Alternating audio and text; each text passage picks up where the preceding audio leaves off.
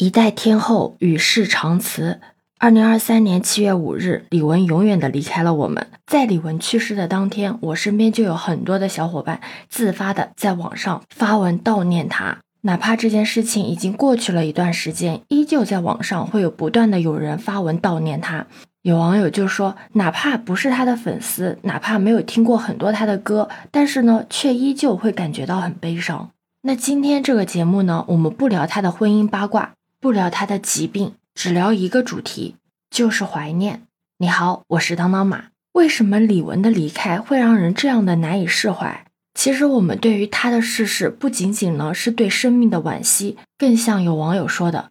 他走了，感觉我们八零九零逝去的青春又一盏灯被关上了，真的是说不上来的难过。不知道你对于李玟的了解有多深？是只了解她的那首《想你的三百六十五天》，还是只知道她是一个唱跳天后，或者只是看过她的那则洗发水广告？好迪，大家好才是真的好。但不得不承认的是，李玟她对于我们来说不仅仅是一个歌手，更多的是对八零九零后而言是一个时代的符号。我们怀念李玟，又何尝不是怀念耳机里面曾经被她陪伴过的朦胧青春呢？当你意识到你再也看不到这个熟悉的笑容的时候，当你意识到你再也听不到这个熟悉的歌声的时候，当你不得不面对离别的时候，你才猛地清醒过来，原来自己曾经活过的两千年代真的不会再回来了。那个时候不像现在有这么多五花八门的音乐软件，一张磁带就可以承载你一整个夏天的快乐。我还记得，我那个时候攒了好久的零花钱，就是为了买一张自己喜欢的歌手的磁带。我还记得，我那个时候听周杰伦的歌的时候，我爸妈还会很生气的说：“这唱的什么玩意儿，听都听不懂，有什么好听的？”但我依旧乐此不彼。还有那些怎么学也学不会的粤语歌，用现在的话来说，就是又菜又爱唱。虽然学不会，但是还是愿意跟着哼两句。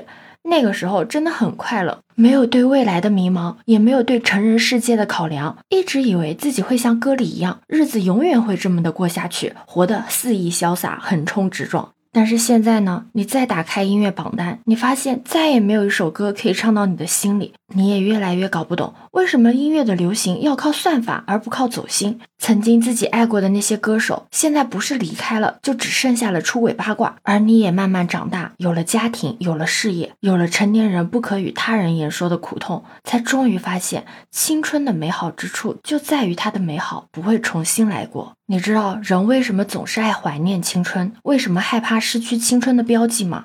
因为大部分的时候，我们怀念的都是青春时候的自己的状态，害怕失去的都是少年时代的狂热与爱。小时候一直盼着长大，也不知道什么时候我们就已经走到了少年时候所梦想的未来。只是你再也不会对哪个歌手爱的狂热，也再也不会对哪个演员产生悸动。成年人的世界远没有自己小时候想的那样的简单。一切都在进步，都在往前走。我们不再用笨拙的翻盖手机上网呢，也不会只玩四三九九小游戏，甚至可以说，你现在在互联网上几乎可以得到你所想要的所有。有多少人和我一样，三天就能倍速追完一部剧？但不知道为什么，在寻找美好的时候，还是忍不住的想要往回看。不知道你之前有没有看过央视请金龟子回来做了一期节目嘛？他看上去还是跟十几年前一样，只是问候的话呢，从小朋友们好啊，变成了你们还好吗？是不是压力很大？有自己开心和不如意？